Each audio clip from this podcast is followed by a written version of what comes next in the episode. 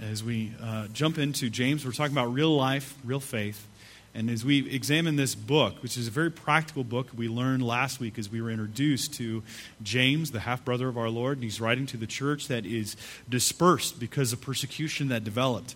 And they were going through a hard time. And James is reminding them to think about these trials uh, that they are facing and, and he was wanting to give them a great perspective. And I think we need to understand that too, because we often think when we face trials that we think something's wrong and that, that God's not supposed to bring these trials into our life. And we get angry because we expect all of these great blessings, but we don't understand that even a trial itself is meant for our good.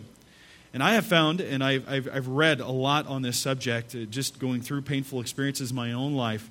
I found one author that really resonated. Uh, I really resonated with what he wrote. He said, In the midst of the storms of life, we will either allow what we are experiencing to influence our view of God, or we will allow our view of God to influence what we are experiencing. Let me repeat that for you because I find it to be very profound. In the midst of the storms of life, we will either allow what we are experiencing to influence our view of God, or we'll allow our view of God to have influenced what we are experiencing. Now, I have found when we are talking about the subject of trials, uh, we look at the scripture that we see uh, our trials are right here, and theoretically, we see the scripture going just a little beyond that. Meaning that the, the truth is deeper than what our experiences are, at least um, theoretically.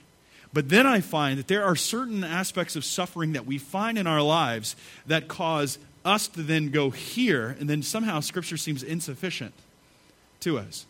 When someone has lost a, a, parent or a child or a spouse, or they're faced with such a painful circumstance, suddenly we, the, the, the uh, or we view that now I can't speak to them about the truth of Scripture because it seems insufficient at that point in time to really address what they are going through. But that's wrong. Matter of fact, as we really look within the Word of God and we concentrate on it, we find that the truth of God is not right here and our experience is right here, or even when we think our experience is much worse, we find that when we really jump into Scripture and see the truths that God has laid out, we find that it's much, much deeper than any of the pain that we could go through. Because we find through the experiences of the lives of those who have lived through the Word of God that they have gone through more painful moments than any of us could even possibly begin to understand.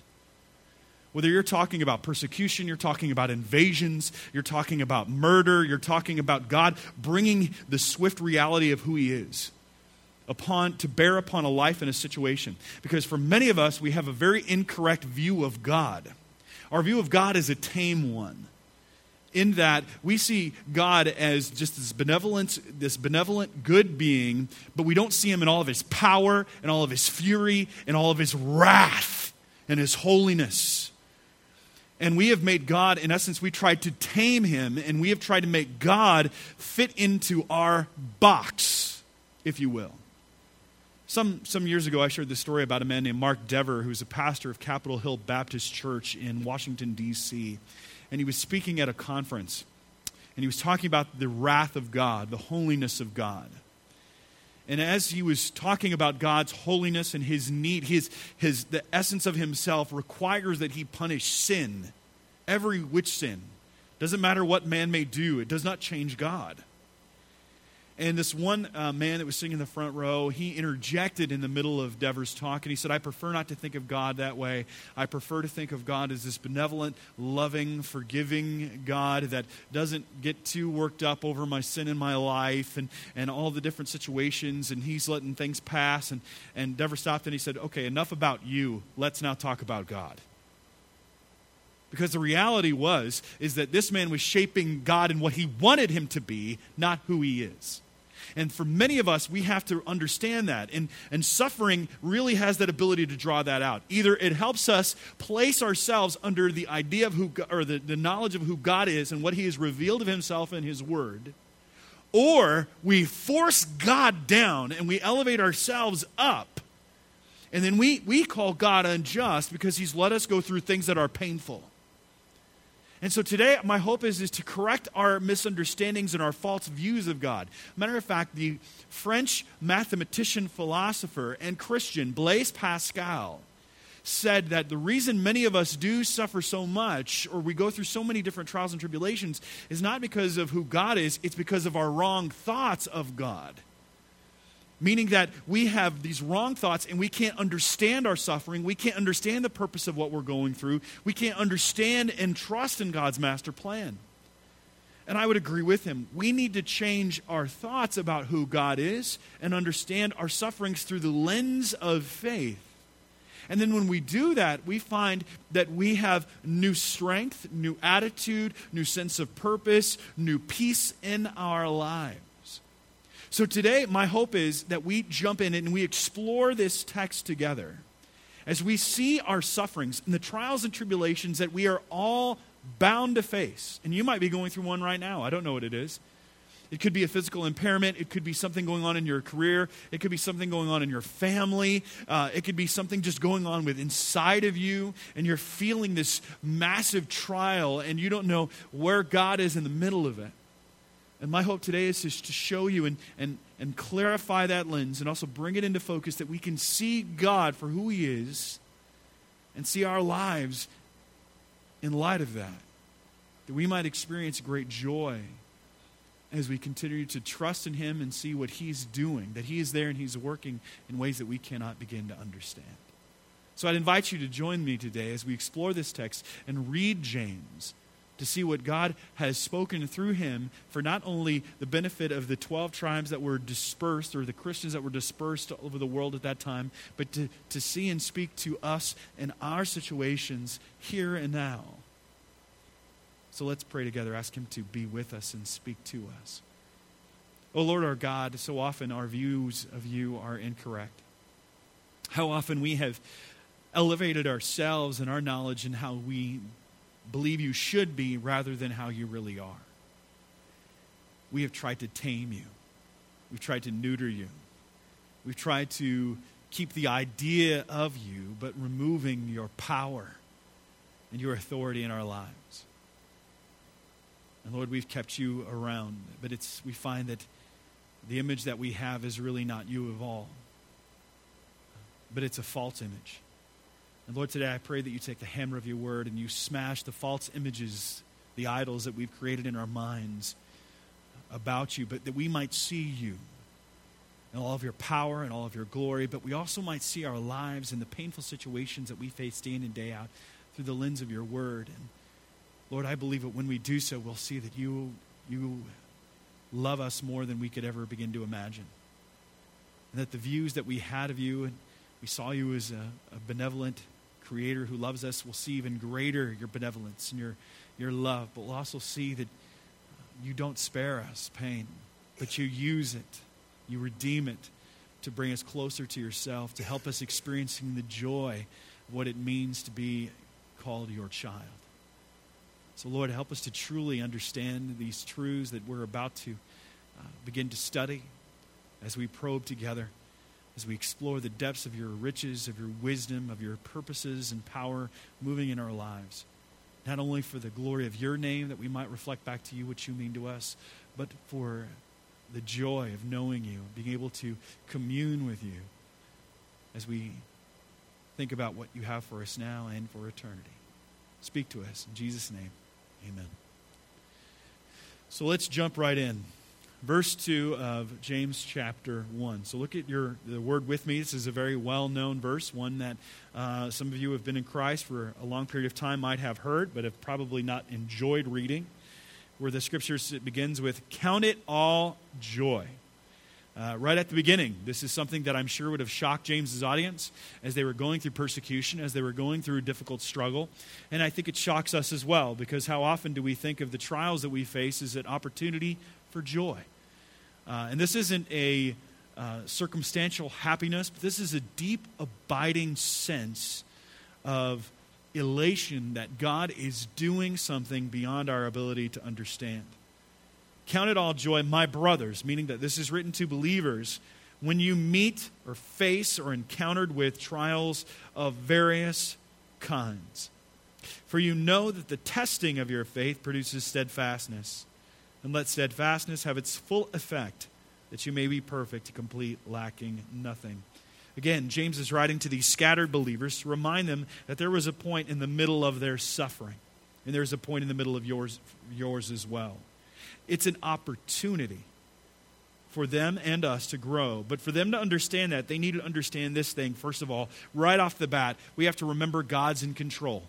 That our suffering has not come without God's knowledge or allowance.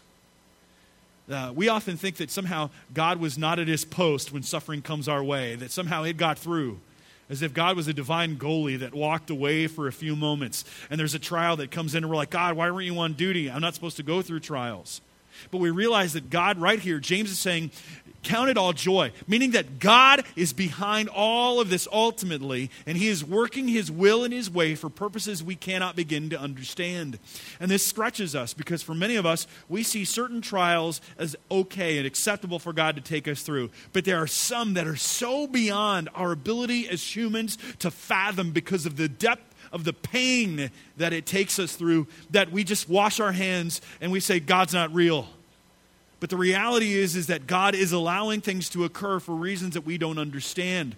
And oftentimes, He allows that to get our attention to wake us up to the reality of our condition especially when we're in middle of sin, that God allows pain to say, it's an alarm going, you need to pay attention to this. Pay attention, you need to make a change, or you're going to continue on, you're going to hurt yourself more.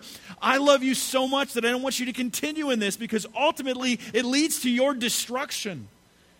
It's like with a child, and that child does something bad, and, you, and it could really be disastrous, not only to them, or but to those around them ultimately. And therefore, you have to discipline that child.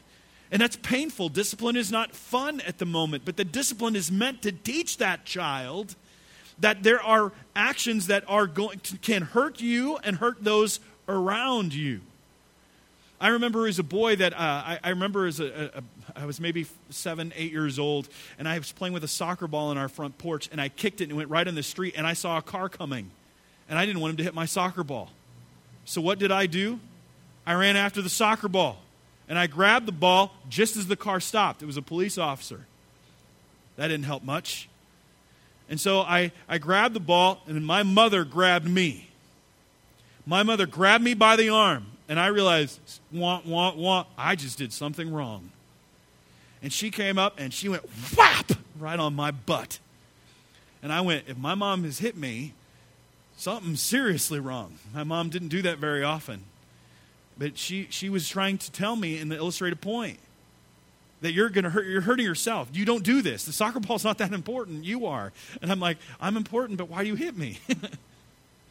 because she was trying to show me and illustrate a point. I'm not saying you need to do it that way, what happens, but the point was is that sometimes God will uh, do something to us to show us that we could hurt us and ourselves. And He sends these warnings to help us to remind uh, or remind us that He is there and He, he wants our best.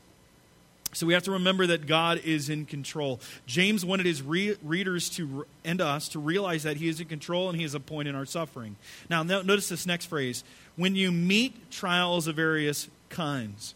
As Christians, we're going to encounter trials. This word here, here used for meet is actually used in Luke chapter 10, verse 31, when it's talking about the parable of the Good Samaritan, when it says that this man was walking down and he fell into the hands of robbers. It's unpleasantness. It's the idea of you're meeting something you did not expect and you did not want to go through. This is an unwelcome, an intrusion in your life.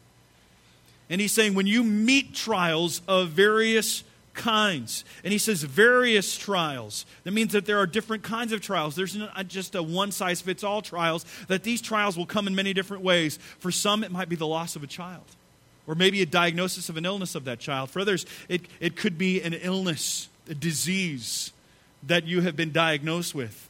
For others, it could be a, a financial loss or loss of a career, loss of even a home or a job.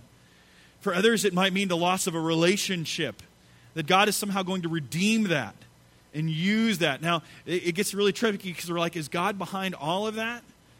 God is working his will and allowing things to occur for our benefit. And sometimes he will, he will even use our sinful choices to teach us lessons to bring us to the knowledge of him. Now we're in some deep waters. This is this is some hard truth sometimes to understand. This is where we have to adjust our view of things to place them under what we know of God. And so and we're not going to know everything about God, but we have to trust that he He loves us and He wants our best. And we may not understand why He allows certain things to occur. But our, our vision of God has to be better, bigger than our vision of our circumstances. And when you, he says, when you meet various or trials of various kinds, and we have to remember that as that God is in control because this helps us find peace. Because when we're going through trials of various kinds, we again we have this tendency to just let the fear exacerbate and our mind runs out of control. And we need to realize that god is in control because we know that when he is that helps us get peace. And then when we have that peace we can follow or go through that trial to know that he is there going through it with us. You know President Franklin Delano Roosevelt, in his first inauguration, his most famous line was, We have nothing to fear but fear itself. But I find that not exactly true.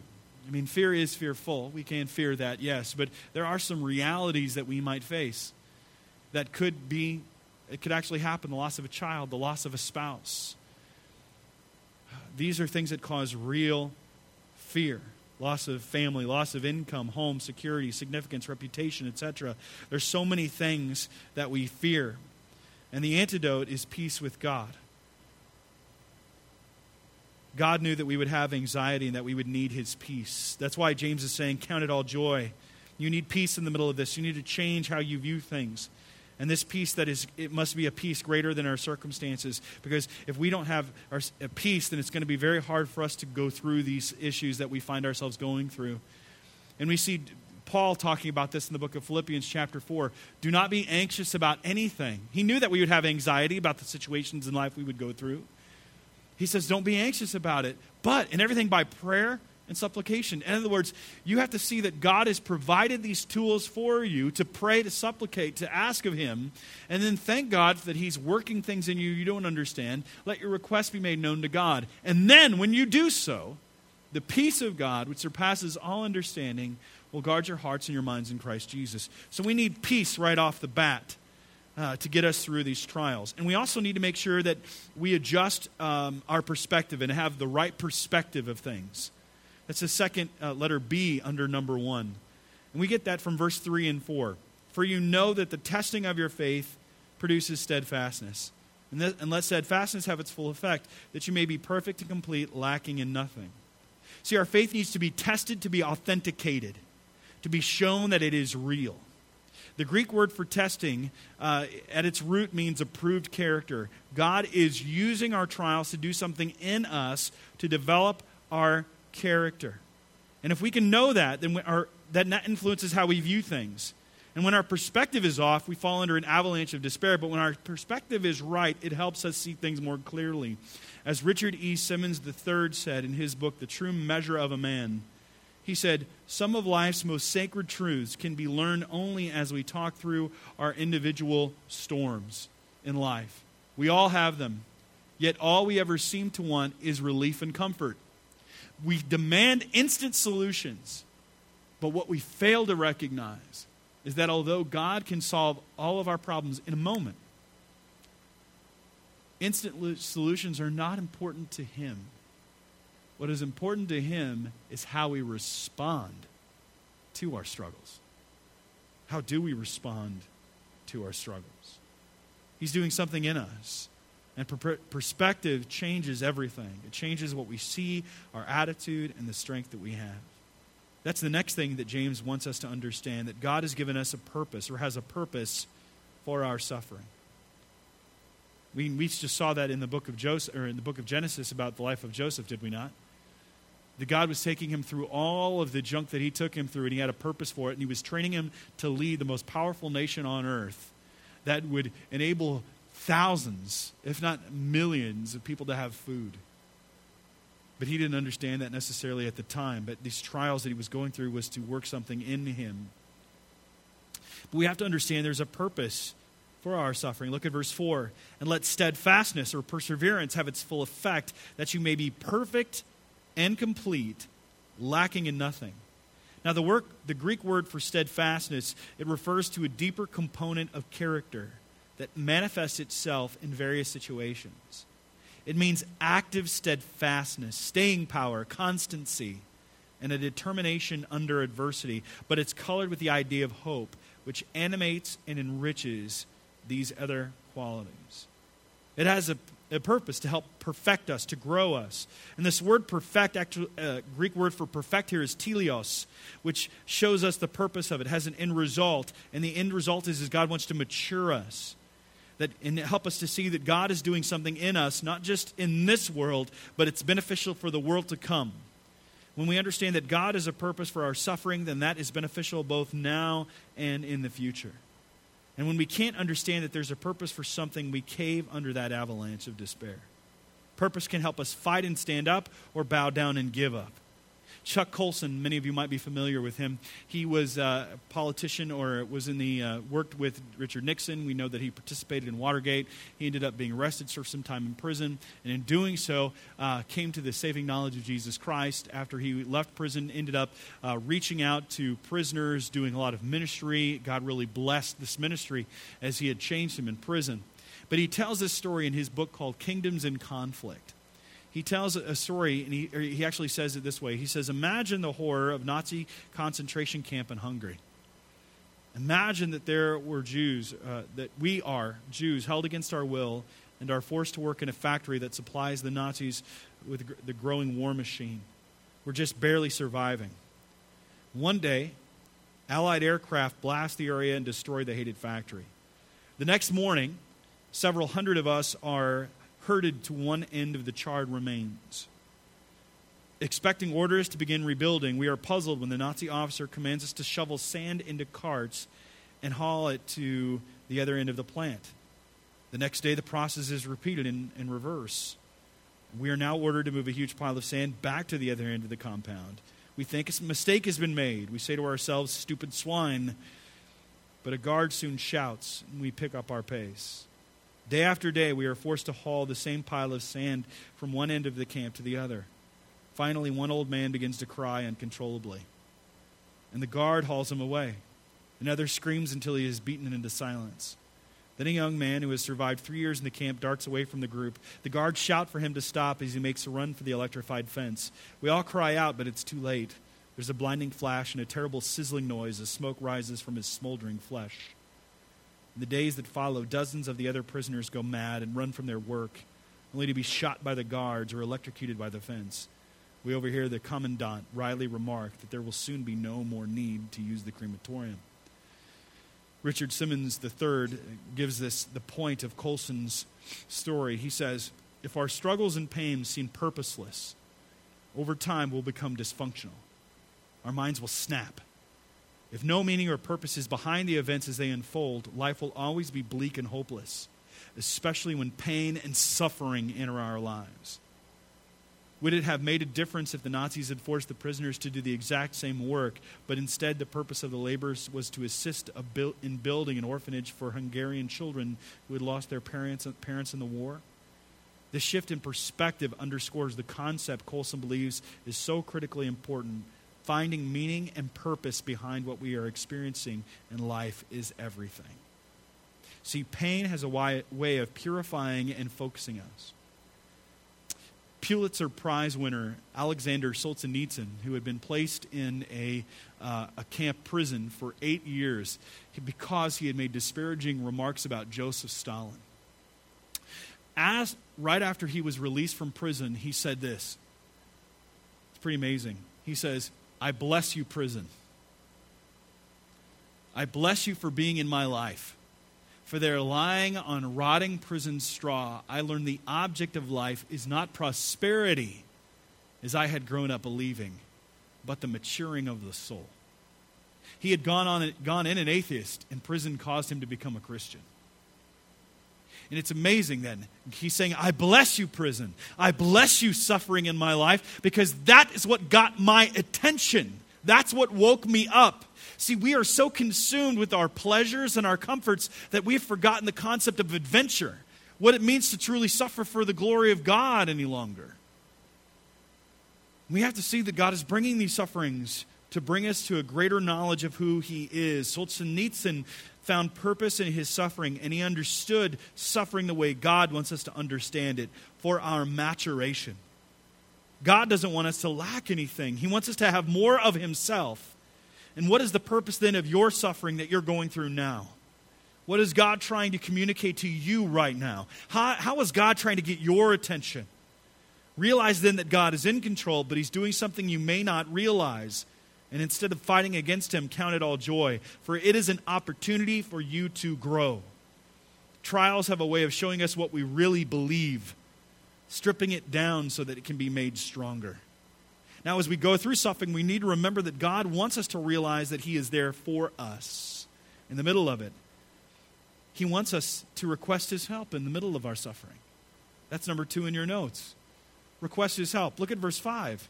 If any of you lacks wisdom, in other words, as you're going through this, you lack wisdom to understand it, let him ask God, who gives generously to all without reproach, and it will be given him. See, God wants to be there for us. He offers us a lifeline. He desires that we request His help. How do we request His help? This is where I find many Christians have a very hard time.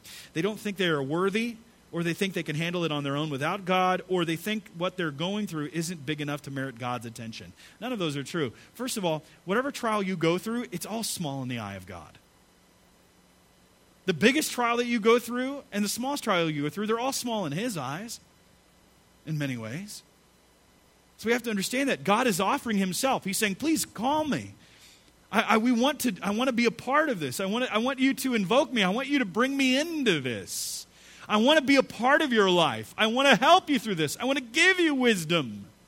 I want to show you who I am because I love you so much. He says, If any of you lacks wisdom, let him ask of God. Request his help in the middle of it. And the first step that we have to do is we have to admit our need. Many of us don't want to think that we need God. Reality is, is we do need God. As I look around our, our country right now in the last weekend, there are protests everywhere, people crying out, people putting up all kinds of placards, people going back and forth shouting at one another. I want to stay off social media entirely because it's a mess. And people are vying for this or that, and people are fearful of what's going to happen, and others are not fearful, and people are, are parading, and some people are protesting, and some people are anti protest, and it's just stuff going all over the place. And as the middle of this, I go, Lord, I, I need you. I need your perspective on this. I need you to help me understand this. I need, I need to get your viewpoint. I need, to, I need your help right now. Not just this trial, but trials that I find myself in families. I, am amazed at how families are even divided over the election. I, have seen, I've heard of stories of families, I've kind of even seen it on my own, where some families aren't even talking to one another because they voted for different candidates. I'm like, what's going on in our world? What's going on in our country? But we have to admit our need. We need help. We can't solve this on our own. We have this tendency as Americans, especially for those who are, are born in the United States, growing up in it, we can solve whatever problem there is. We don't need anybody else. But the problems are getting bigger and bigger, and we have to see that only God can help us in the middle of this. So we have to admit our need. That's the first thing we have to do. We can't do this on our own. God knows that we need His help, but He also wants us to acknowledge it, to call on Him, to invite Him in. And to, for us to receive God's help, it involves us asking in faith. That's the next part. We have to ask in faith. Look at verse 6. But let him ask in faith with no doubting. For the one who doubts is like a wave of the sea that is driven and tossed by the wind. For that pus- person must not suppose that he will receive anything from the Lord. He's a double minded man, unstable in all his ways. And notice here, when it, the word ask, let him ask in faith, is actually an imperative. It's a command. God is saying, You ask of me with no doubting. He's commanding us to ask him, we, to, to invite him in. Now, the problem that I find, and this is one of the most misinterpreted verses that I've ever encountered in my interactions with Christians. What does it mean to ask God in faith and not doubt? There's so much confusion on this. Because I've seen some where we say, Lord, we ask this in faith if this be your will. And I had one person come up in the middle of a prayer meeting and say, You should not do that because that means you're doubting. And if you're doubting, then God's not going to answer. So I, I, remember going, okay, then what do, you, what do you do? And you hear these TV preachers go, We declare this in faith. We declare it in faith. You see, a, a false teacher is Benny Hinn, which he's a false teacher. Let me just put that out there right away. Okay? And I can give you a million reasons why. But he gets up there and he has people that are, that are getting healed, and he says, You have lung cancer. The person says, I have lung cancer. And he goes, he puts his hand on him and he says, You're being healed right now. As a matter of fact, you're healed. But if you doubt this healing, then it's going to go away. Never once, not once through the entirety of Scripture do you ever have Jesus do that. If a person was healed, they were healed on the spot. If I had a broken leg and suddenly was healed, I'm not going to doubt that broken leg. I'm looking and going, whoa! Right? That's what you have going on. But have you ever noticed the people that have Hinn, Hinn has come up? These are people that never have illnesses that are completely outright. The people that are there on hospital beds with IVs attached don't make it on the platform. They don't. He does something that he can make sure that people will try to believe it and give him money for it. I mean, the guy lives in like an $8 million parsonage for crying out loud on Malibu and won't discuss any of his finances or reveal it to anybody. It's not transparent. That's a false teacher. And I saw my father die because of this, by the way. I'm serious. This is, you want to get real? This is real. This is what happened to my dad. My dad was taught, told that if he had faith, that he had to get rid of all of his insurance, that God would heal him. That's what he was told. So he got rid of his insurance. He said, God's going to heal me, and I don't need to go to the doctor because that shows that I doubt God, and that means that I'm not going to be healed. He was diagnosed in August with lung cancer, and it went to his brain in the next two months, and he was dead in February because he believed the false teacher. This is, when people say that, it's false teaching. There are different kinds of faith within the scriptures. There is saving faith. There is, and that's the gift that God gives us to play, put, to, for us to believe in Him, to reveal Himself to. He reveals Himself to us, and we believe in Him. That's saving faith. We talk about sanctifying faith, that, that faith will help us in our life that we believe daily. There's actually a spiritual gift of faith when we believe that God's going to act in a certain situation, and that's going to happen, and that's for certain individuals, not for everyone. And it's not every circumstance where they just say, hey, we declare. That's not it at all. There's moments in time when God gives a, a gift of faith to someone, they say, this is what God's going to do in this situation, and that's what's going to happen. That's a spiritual gift of faith. That's something that's totally different. There's also conditional faith where Jesus does say, Let it be according to your faith. And then they are healed. Okay? But there's other times that there's unconditional faith where it's not even based on the faith of the person that's asking. The man that is brought in and brought in through the ceiling and he's brought down, it's the faith of the friends, not the faith of the individual that's there. And when Lazarus is dead, it wasn't Lazarus' faith that brought him back. There's Peter's walking on water. People had a lot, Peter had a lack of faith. When Jesus brought him back up, it's Jesus. It's not. It, Peter doesn't have any faith at all at that moment in time. So we see that there's different aspects of faith. And the faith that's talking about here that we can see within this text, let him ask a faith. It's with no doubting. It's not just this conjuring up belief. It is a true hope in God that he will show us his will in this given situation. Means that he will be there for us and that He will actually show us. What does it mean to be doubting? And the idea here is, is that you don't believe that God can actually bring it through, but you're looking at the world, and you're looking at the world, and you're looking at God going, God can do so much, and I really don't think you can, but I'm going to go through the motions that you can. But I'm going to really look at the world, and I'm going to cave into what the world says. So that's really not faith because you really don't, aren't looking at God alone. See, when you're really looking at God alone and asking in faith, you're saying that God, I need your wisdom on this situation. I believe you're going to show that to me. And but the problem is, is that I may not like it. See, that's why a person doubts, is because they don't like it, and they think that God doesn't want my good at that moment in time, and then they go to something else. See, what we have to understand when he's talking about wisdom, what that is. I mean, it's actually a promise that he gives us. And we have to accept that promise. That's letter C in number two. We have to accept that promise, accept the fact that He will help us. It is the opposite of doubting. And now, what what will He help us do exactly? What is this wisdom that we ask for, and how can we doubt in it? And why do we have to ask of it without doubting? See, this gift of wisdom is, as scholar uh, theologian Douglas Moo wrote, it is understanding the divine plan and responding to it. That's it. It is the possession of the believer given by the Spirit that enables him to see history from the divine perspective. I love that. It is the possession of the believer to, uh, given by the Spirit of God that enables him to see history from the divine perspective. So when we ask God for wisdom, it's to see things clearly, and that is not always a welcome thing because He may show us something that we don't like. The point is, however, that if we're truly people of faith, He will give us uh, his view and we will respond to what he tells us. This kind of wisdom is only granted to those who trust God, who are not double minded. And double minded here means I'm looking at God and I'm looking at the world at the same time. And if the world wins out, I'm going to go with that. It's saying, no, no, no, I have to cut that off. I'm not going to look at the world's wisdom. I'm going to look at God's wisdom, and I'm going to ask God to show my life from perspective that He has for it, and that will help me get through it. That's what's being taught here, and that's a very hard truth to really to embrace. It is, it is a wisdom that is granted to those who trust God, who are not double minded. And in asserting this, he is arguing that those who compromise their faith, who look to both God and the world for their norms and security, are in reality lacking the essence of any faith at all. If they had faith, they could have wisdom, which the context implies would make them perfect, probably by helping them to discern the situation of testing and reacting to it properly. So oh, says Douglas Moo. So let me ask you then who do you trust? Who are you looking to for guidance? It's not just that you are looking for God's wisdom, but that you're willing to submit to it as well. See, I've encountered several so called Christians who say they want God's will in any given situation, and they ask, and God shows them what He wants, but the reality is they don't want it. They doubt because they don't believe that God wants their best. They only want it when it agrees with the idea they already have in their mind. The question is, is what do you believe? Do you truly trust in Him? Do you believe that He wants what is absolutely best for you? That He loves you with the divine, everlasting love that was fully shown at the cross? If so, then, you have to abandon your worldly ideals and go with what God has revealed of Himself through His Word. Let's continue back to our text. You will notice that there's a shift in the text in verse 9. Matter of fact, it seems abrupt. It Doesn't seem to make sense flowing.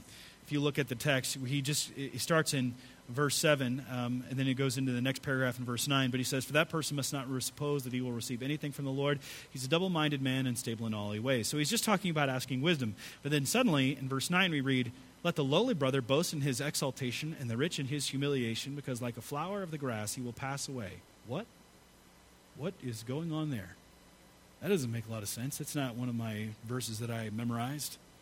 I don't get this. What the, when did we start talking about lowly brothers? And why is the rich guy in why is the rich guy in, being humiliated? Why is he like a flower of the grass who will pass away? Where does that come from? What's James trying to, to say to us? What he's doing here is he's showing us where people have really placed their trust. In, that, in other words, he wants us to rethink our trust. Because, see, he's saying that many people have trusted in their possessions and their positions rather than in God. They've trusted in what they can achieve and what they can do. And we have to rethink our trust. But this, the, the rich man, especially because he was trusting in his possessions, but the poor man, the lowly man, should boast in his exaltation. In other words, it's not hard for him to trust in the Lord. He has nowhere else to go. His faith is much stronger. It's the wealthier that often have a hard time. Let me, let me try to illustrate this because this is very this is kind of hard to understand. Uh, there were some several commercials years ago about trucks and these trucks were being sold. I can't remember if they were Ram, Ford, Chevy, Toyota, or whatever. But there would be this big giant load dropped in the, in the, bed of the truck, and the truck would hold it and grow on it. It showed how strong these trucks were.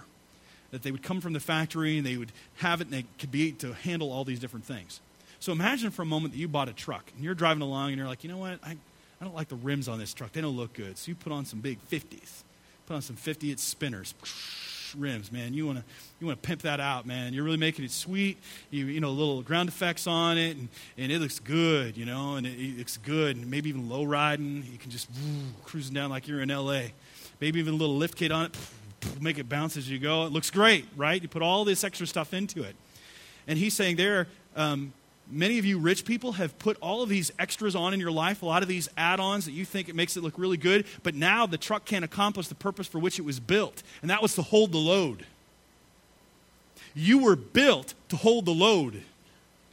God wanted, has built you and, and ordered your life that you put your trust in Him.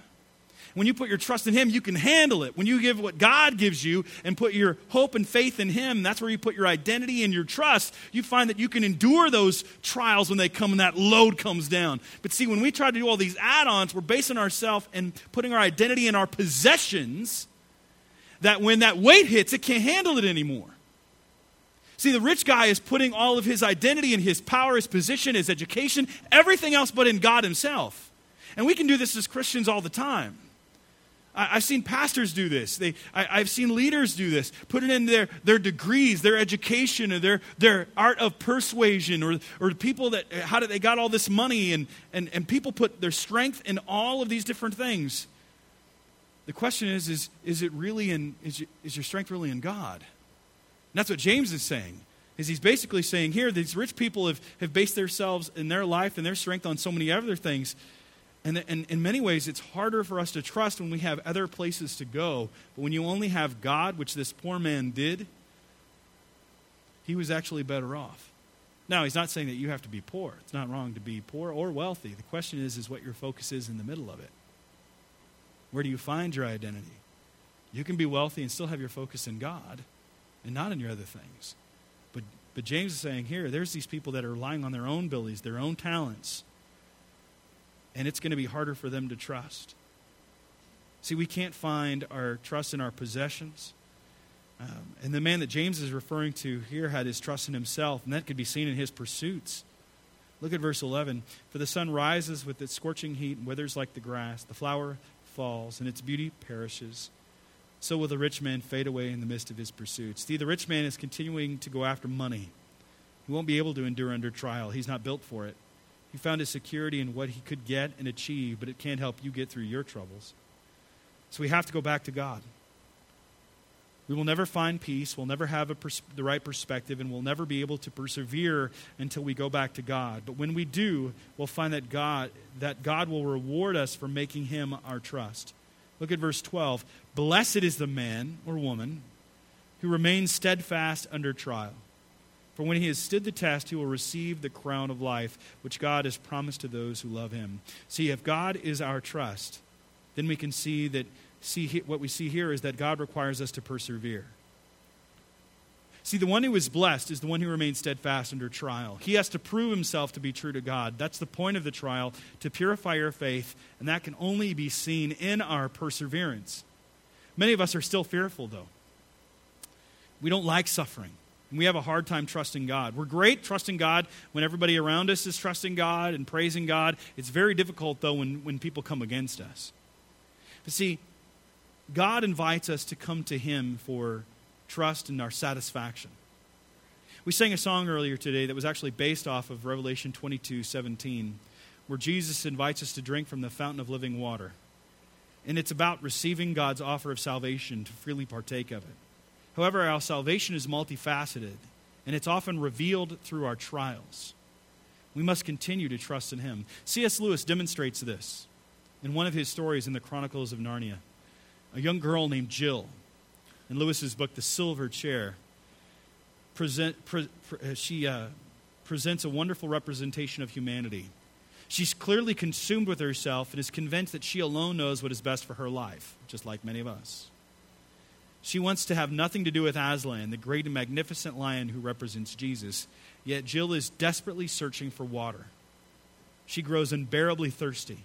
She can hear a stream somewhere in the forest. Driven by her thirst, she begins to look for this source of water cautiously because she is fearful of running into the lion. She finds the stream, but she is paralyzed by what she sees there.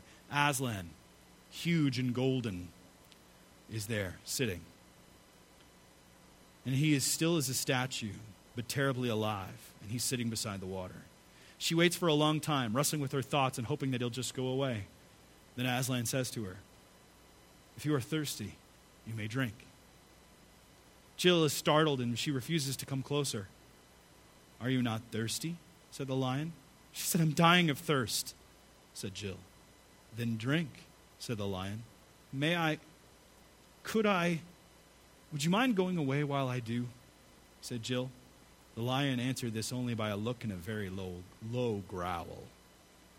And just as Jill gazed at his motionless, this motionless hulk, she realized that she might as well have asked the whole mountain to move aside for her convenience. The delicious rippling noise of the stream was driving her near frantic. Will you, will you promise not to, not to do anything to me if I come? I make no promise, said the lion. Jill was so thirsty now, without noticing it, she'd come a step nearer.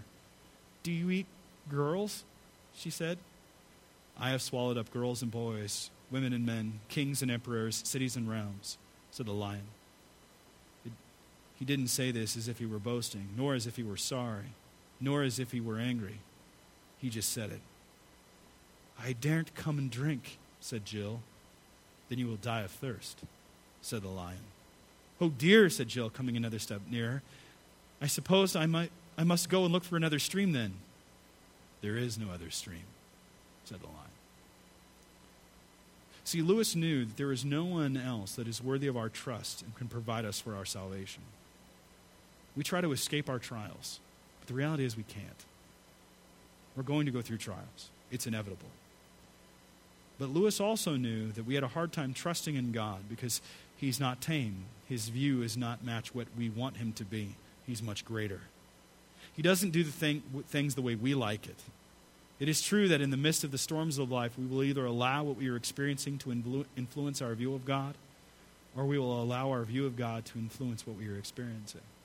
So, this is the question Are we willing to trust in Him, knowing that He will put us through trials because He loves us? Or will we refuse to trust because we are afraid of what He might do? trust in Him and drink and know that He loves us. And any trial that comes our way, no matter how painful it might be, He will use to show Himself in our lives so that His name might receive glory and we might increase in joy. You hear me use that all the time because I believe it's true that God will do everything for His glory, but He also does it for our joy. For Jesus, for the joy set before Him, endured the cross, despising its shame. It was a trial. It was God's will to bruise Him to wound him so we might have salvation. God had a point, purpose for his sufferings, and God has a purpose for yours. No matter what you go through, he's there for you. He wants to use you, and he wants to redeem that suffering for the glory of his name. Don't run from it. Don't ask him to take it away. Ask him for the strength to bear up underneath it, that you might receive what he has for you, and you might grow in maturity to become the person he wants you to be. Let's close in a word of prayer. Heavenly Father, Trials are tough. This is a hard truth. It's hard for us to understand. We know the circumstances that we find in our lives. We know how often we have looked to you and we have wanted you to conform to our idea of who you are. But the reality is, Lord, we need to look at the other way around. We need to look at our trials through the lens of you. And once we do, we do find peace. We do find perspective. And we find, when we find a sense of purpose, that you are using it uh, for reasons we don't understand. Lord, just like you did in Joseph's life, that you were using the injustices that he went through as a training ground to help lead a nation. Lord, help us to see our suffering through the lens of faith. Help us to welcome these trials and tribulations as opportunities to grow, to have your name become greater in our lives, and help us, Lord, to become less. But as we do become less and you become more, May the joy that we have in you increase, that people might see you in us and be drawn accordingly. Lord, we know that we are the fragrance of Christ, that we are lights on a hill, that we are salt in the middle of this world. And help us to be so joyously. Not for the glory of our name, but for the glory of your name. May your name be made greater through us as we go through these trials and tribulations. Your glory and our joy. In Jesus' name we pray. Amen.